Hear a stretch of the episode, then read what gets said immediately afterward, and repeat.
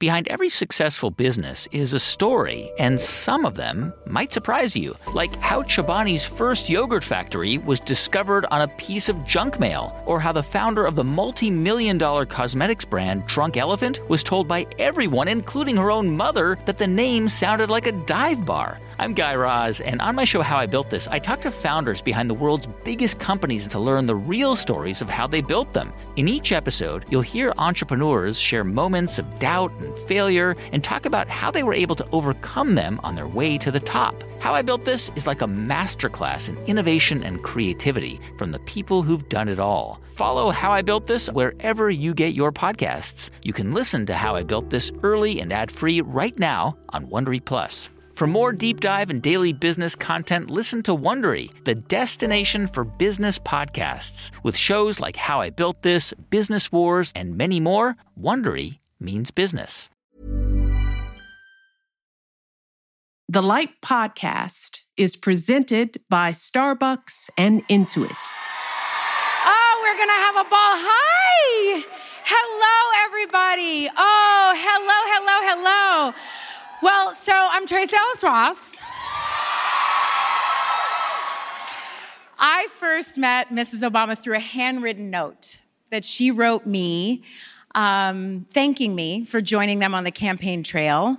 And that was in 2007. And then the first time that I met her in person was in 2011 at the White House for one of her mentoring events. And now we are friends. Like real friends, I'm not bragging, but I am. Um, and it's totally true. Um, Michelle, that's my friend. Um, so I think we should bring her out. But, but, but I think what we should do first, let me put this over here. Um, I think first of all, you guys all turn your lights on, the inner lights. Turn your inner lights on, inner in, inner soul light, and then also turn your flashlights on on your phone. Is mine on already? No. Hold on.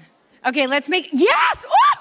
Magic! Look at this. Okay, I'm not to turn mine on it because it'll be in somebody's face. All right. I think we're ready. So, are we ready? Introducing our forever First Lady, Michelle Obama.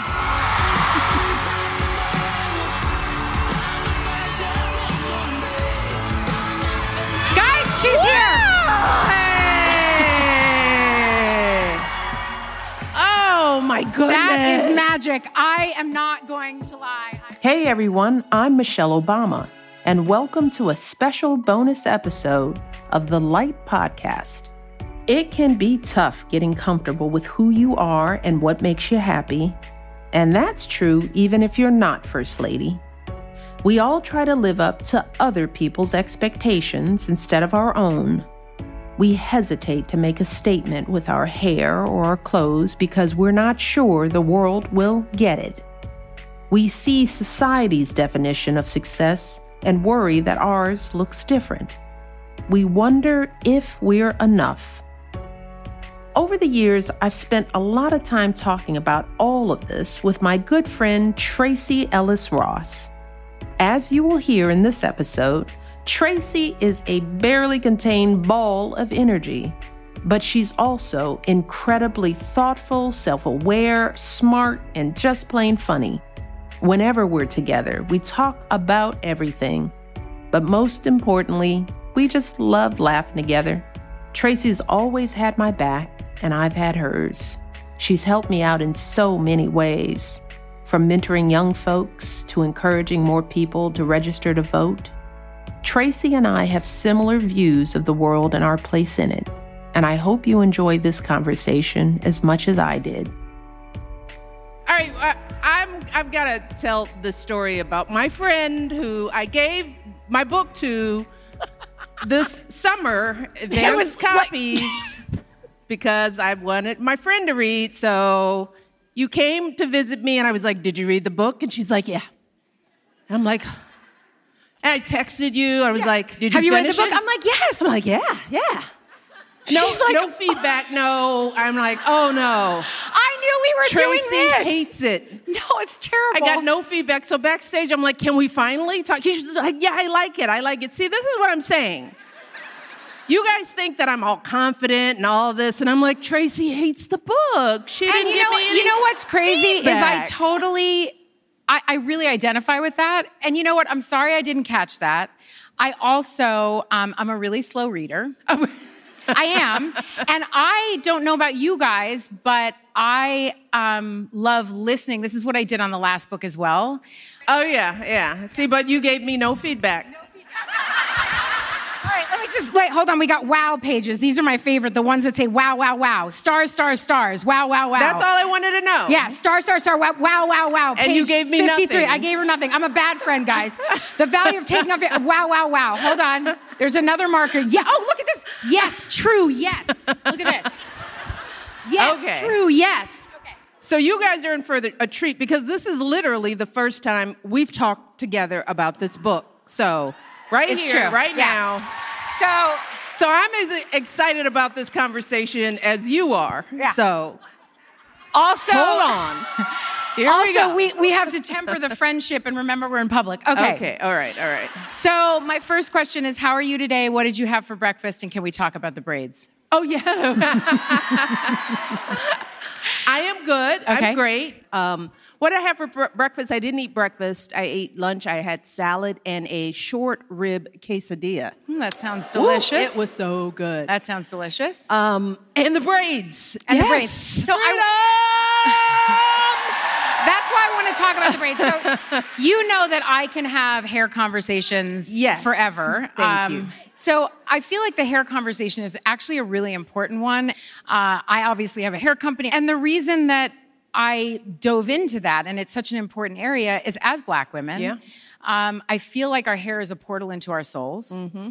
Um, and there's so much that you could tell about her humanity Yeah. through how we have to navigate the experience with our hair, both personally Mm-hmm. and internally, and then how that matches up with the world outside. Mm-hmm. And so I've heard you say that you would have never worn your hair in braids while you were in the White House. Yeah, no, I am. You know, I, I considered it, but you know, for those of you who remember, everything we did as the first um, was uber scrutinized, and it was expected because that's what happens when you're the first. And there are many of us who have been the first at tables and the first at schools and the first on campuses, not just around race, but there is a whole lot of differentness. And when you're the first, there's this feeling of everybody else that they have to understand everything you do. Like, they wouldn't understand my braids, which is a trip that anybody would have to understand anybody's hair. None of your Um, business, really.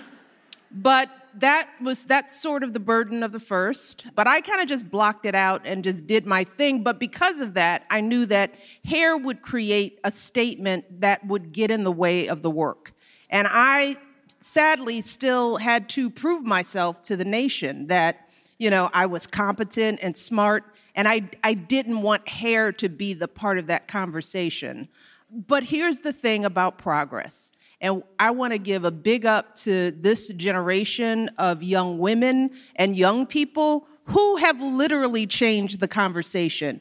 So many of you, so proud of you for embracing everything about your hair, not just black hair, but color and cut.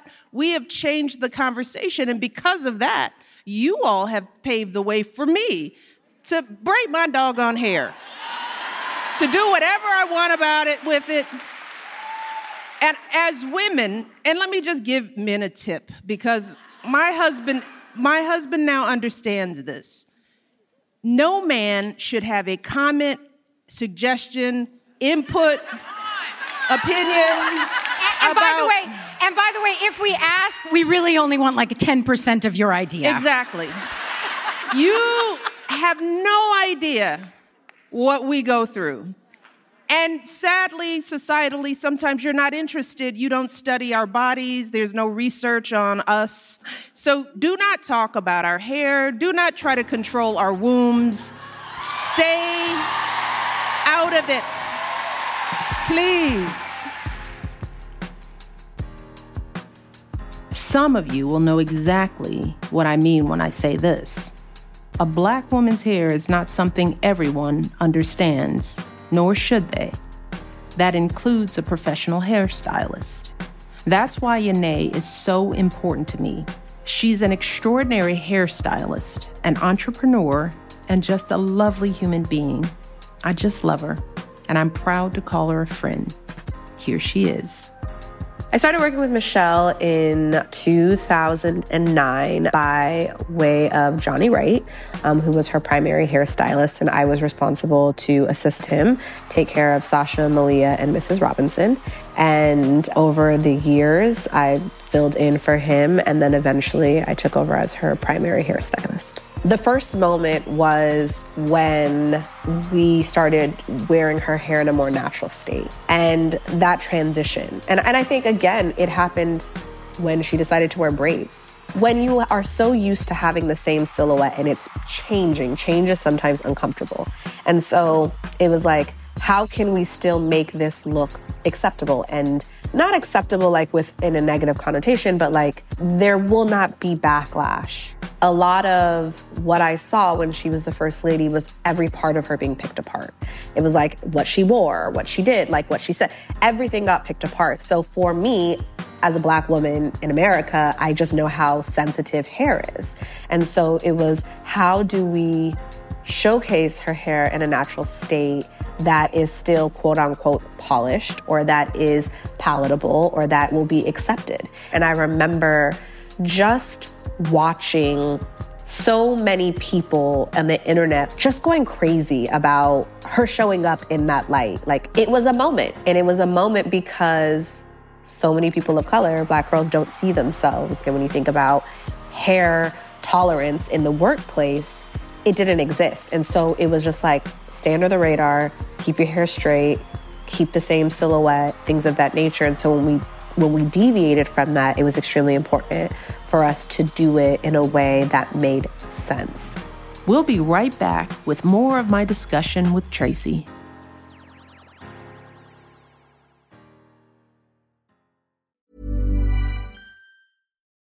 Hey, I'm Andi Mitchell, a New York Times bestselling author. And I'm Sabrina Kohlberg, a morning television producer. We're moms of toddlers and best friends of 20 years. And we both love to talk about being parents, yes, but also pop culture. So we're combining our two interests by talking to celebrities, writers, and fellow scholars of TV and movies. Cinema, really. About what we all can learn from the fictional moms we love to watch. From ABC Audio and Good Morning America, Pop Culture Moms is out now wherever you listen to podcasts.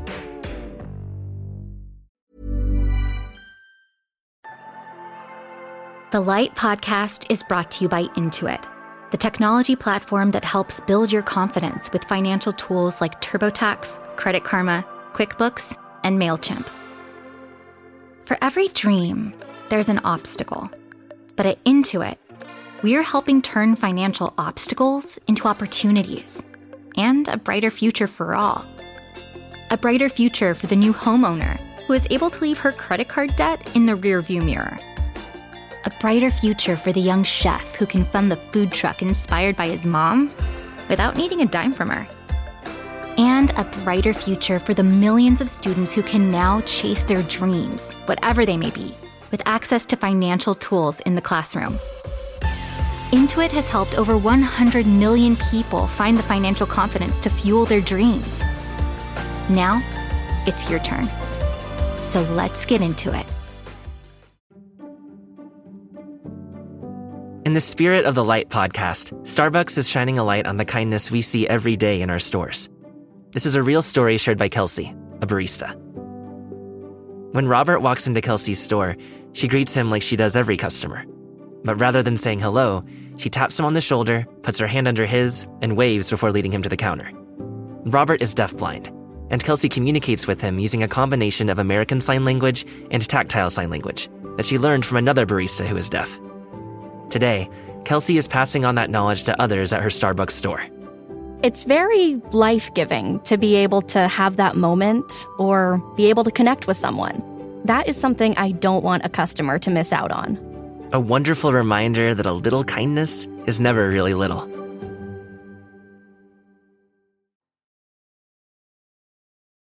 Research says that if you have strong social ties, you are likely to live longer and with less mm-hmm. stress. Yeah. Um, so we, you know, I, I want to make that point because if I, I can make friends as First Lady of the United States living in a bubble, you know, everybody can, right? Yeah. But there is a risk with being, that's the fear part, right? Because you, you have to extend yourself to somebody that you don't know, and maybe there's rejection. Maybe they don't want to be your friend. Um, I'm gonna tell the friend story for us. Yeah. So I I met first I met you through campaigning. Yep. Then you brought me into the White House, Mm-hmm. and then I came to the White House numerous times, doing different um, Mm-hmm. mentoring events and sort of being of service. And then as the time, w- and then I was invited to a, a birthday party, I think, and then Mm-hmm. I came to another birthday. Anyway, um, but but that's where those are social events, right? Exactly. Those are social. So then I took a leap because the presidency was coming to an end, the second Mm-hmm. term, and I was like, I'm just going to ask if we can go to dinner. yeah. And I just asked. Um, so yeah, I- but I mean, and I was like, I mean, I'm already vetted, right? Like That's I've been, right. I've been to the White House. Like I know, like I'm gonna make it through that part. And she didn't act crazy. Yeah, I was like, right? you know, and and I've, you know, they, they, your staff around you would know, like she's a crazy one, she's not a Oh crazy no, one. we would get the reports on who Yeah. was acting up in the China room, Yeah, waiting to get out. We would hear it rude- all. Who was rude to the staff? Who was you know, nice to you? Who got drug out drunk a couple of times? Yeah. Oh yeah, no, we were like, really? Ooh, And Tracee the was way, on- I on the also nice list. Would always come alone. That's right. I would come alone, so I would reach out to You weren't calling like, and going, well, can me, my mother, my grandmother, and No, I would come by friends from high school. That's right. And so we took a risk. Mm-hmm. I took a risk, and then I joined first a group with dinner. Yep. And then it took time. Yeah. We became, and you know, same thing with me. Like I don't know, you don't know. I know her from over here. I know from over there. And the benefit of leaning into the discomfort of not knowing somebody. Right. You know, and I think the other thing is I've learned how to be a friend from being a friend. Yes. And from Yeah. practicing. And one of the things I noticed that you talk about in the book that I love is that not one friend is supposed to answer all of your needs. Not one relationship, not one friend, and learning how to do that and to know that you've got one friend you work out with all the time, but doesn't do the other stuff. That's right. I am Michelle Obama's wardrobe stylist. This is Meredith Koop. She's been a close friend and a critical part of my life since becoming First Lady. From formal state dinners to policy roundtables to hula hooping on the South Lawn, Meredith always helps me dress in a way that's both appropriate to the setting and helps me feel good. Here she's talking about her process. So when she was in the White House, she had a role. She had a role as First Lady. And I always thought of that before anything else. This is a role, and this role requires a certain costume. I didn't think of the role as just any generic First Lady, but First Lady Michelle Obama from Chicago. What is she wearing in her role as First Lady? There is a certain sort of level of respect that people want or pull for in that role. So even in the beginning, you saw a situation where she went to a State of the Union in a dress without sleeves. And you would have thought that she showed up fully unclothed. the way people reacted to that. So it was quite interesting to see how people reacted to her. There was certainly a lot of energy and intensity around her as a person and also what she wore. At the same time, there were a lot of people that were clearly very inspired and uplifted by what she wore and the designers that she wore and how um, wearing different American designers reflected this tapestry of people in this country and how they expressed their creativity and art and her showcasing that on a day to day basis. Leaving the White House, my goal with my vision for her has been how can we more and more reflect her authentic self, what she's authentically drawn to, and how can I take that and elevate that? We'll be right back with more of my discussion with Tracee.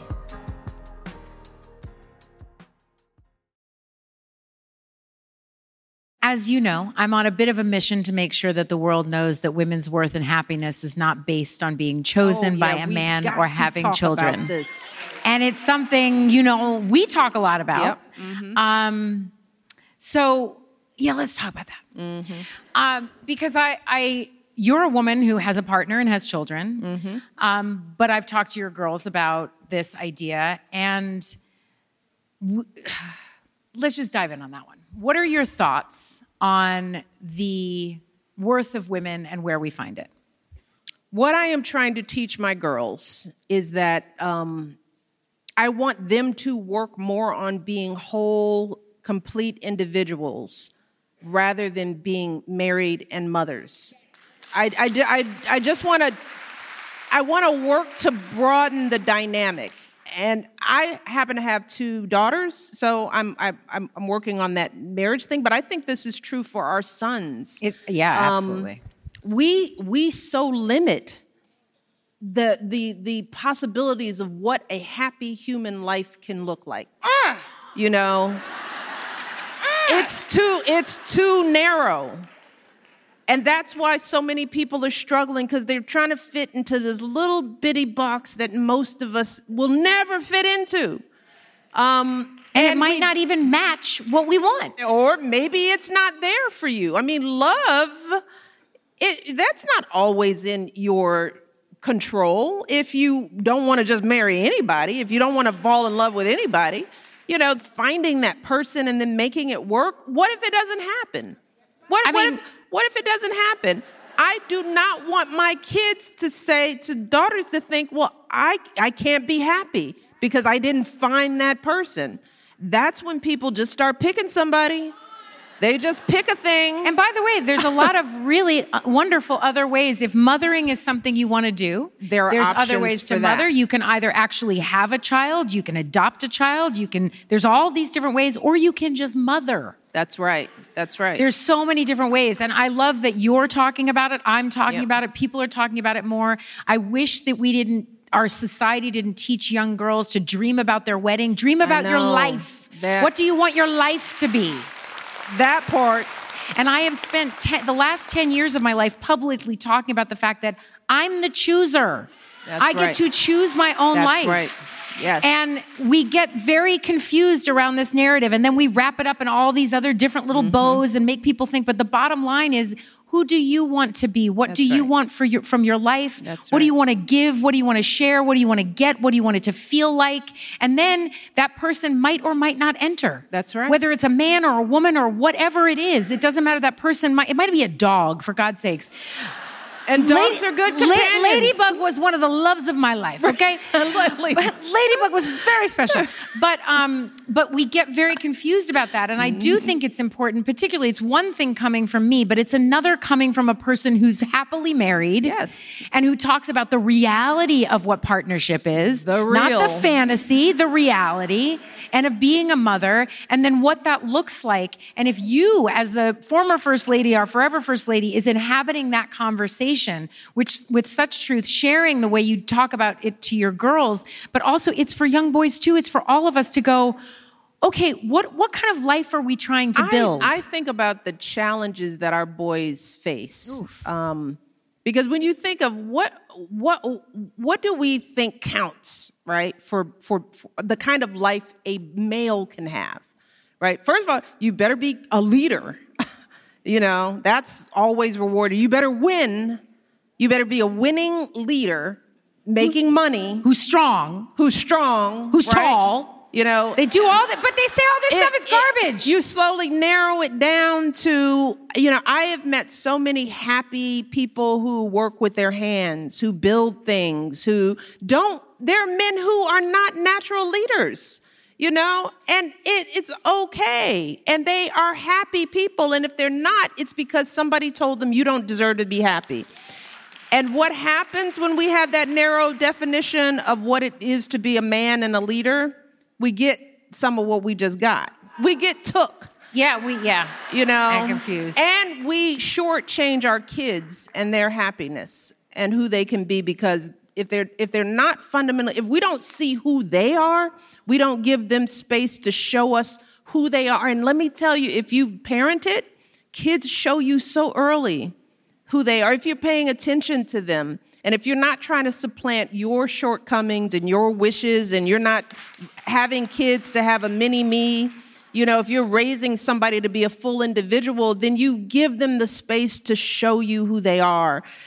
And we can't be disappointed with their choice because they'll feel that lack of gladness that, oh, oh, you're a table maker, you know? And it's like, I know some happy table makers do, that do amazing work who are happier than the, the, the most wealthy businessmen out here who are playing some role of leading and they are dead inside because it's not who they really want to be, but they can play that game. You know, we do that to our girls, we do that to our boys. We have to parent, I think we have to parent more broadly and give our, our kids more options of what it means to be human so that they find a place for themselves. That's why so many people feel unseen. And we can't base that on just race. If you are not living your truth because you're fitting into some definition, you are unhappy and you feel unseen, and then you riot in the Capitol. because there's something wrong and you don't know what it is. And you think someone's taking and something you from you that's not yours. Something from you, but it's the structure, the limited structure of what it means to have a life. And too many young people are chasing, as somebody who is making money, right? I get it. I know it. You know, I don't want to act like I'm talking, but I don't want kids, I don't want my kids to just chase money. Um, I want them to figure out what their purpose is because that's really, forget all the nice clothes and the rings and the this and the that. I know some unhappy billionaires. And I know Marion Robinson, who lives in a little apartment, who is, has been one of the happiest people I have ever known in my life, and she doesn't need a thing. Um, that is not where happiness comes from, you know, and our kids are chasing a thing. And then, then we wonder why they're anxious and they're upset because they're trying to be this billionaire business person, this one little narrow thing to make all this money, to make people happy, to be able to respond to a title that society says, oh, good, you want to be a lawyer. That's what happened to me. I picked law because people were like, oh, wow, a lawyer? I was like, I don't even know what a lawyer is, but I guess I'm going to do that thing. If I were a lawyer right now, I would be one of the most unhappy people on the planet, and I wouldn't even be serving my rightful purpose. So, what I'm trying to do with my kids is just broaden the possibility to, to get out of their heads, to make sure that I'm not supplanting my shortcomings and my silly loops. I'm not replacing their wants for mine. And that, as a parent, is a uh, I, is a hard thing to do. Trust me. And I'm not doing it right all the time, you know. But it should be the thing we're thinking about. We should be thinking about the messages we're sending to our kids that lock them in unhappiness, that lock them into marriages that they look. If you want to be married, and if you want to be a parent, it is nothing but hard, thankless work. just let me just uh, so you can't claim that you didn't Let me hear be clear. It. it is the hardest thing that you will ever do, and there will be long periods of time of deep frustration and unhappiness. I'm sorry. That's what it is. And so you, know, you should want to do it.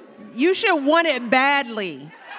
You should want it more than you want to wear a wedding dress. Girl, just buy the dress and wear it around your house. You know? It's hilarious. That's amazing. You know what's so interesting though is that, and we're done, but um, is everything you just said I could replace. As a 50 year old single woman who yeah. has the life that I want, it is hard. Yeah. And it is great.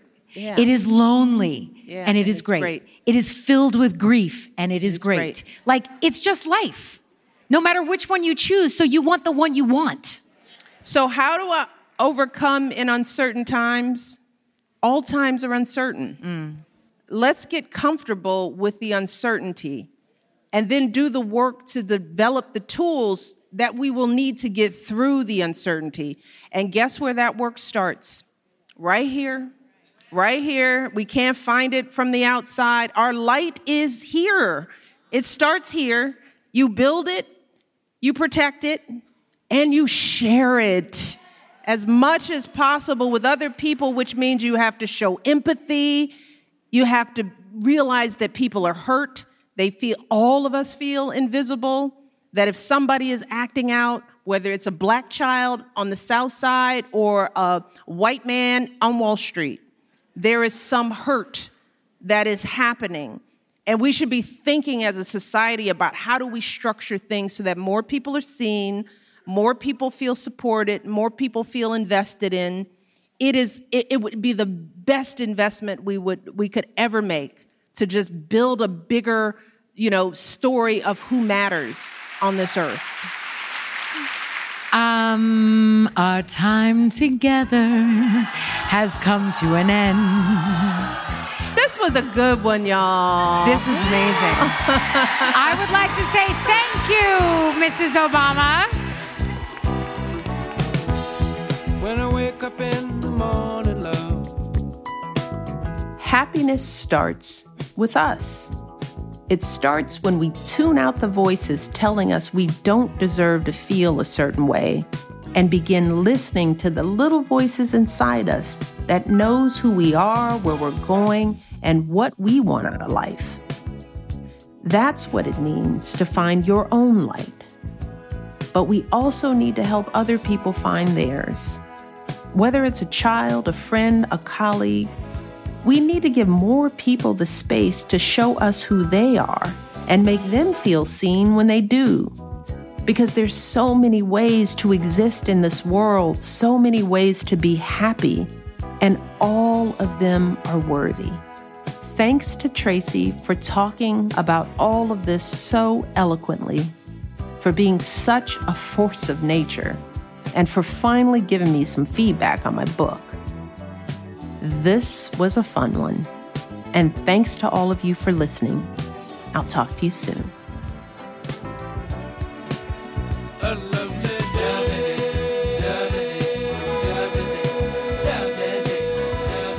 This has been a Higher Ground and Audible original, produced by Higher Ground and Little Everywhere.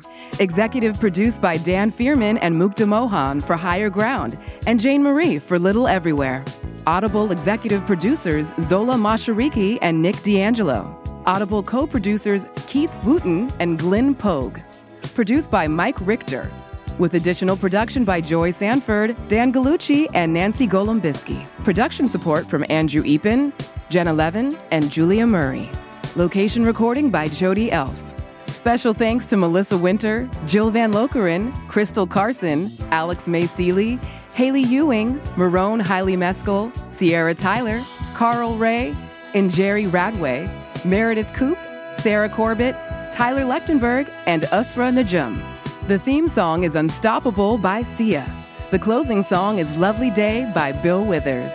Chief Content Officer Rachel Ghiazza. Head of Audible Studios Zola Mashariki. Copyright 2023 by Higher Ground Audio, LLC. Sound recording copyright 2023 by Higher Ground Audio, LLC. Voiceover by Novena Carmel.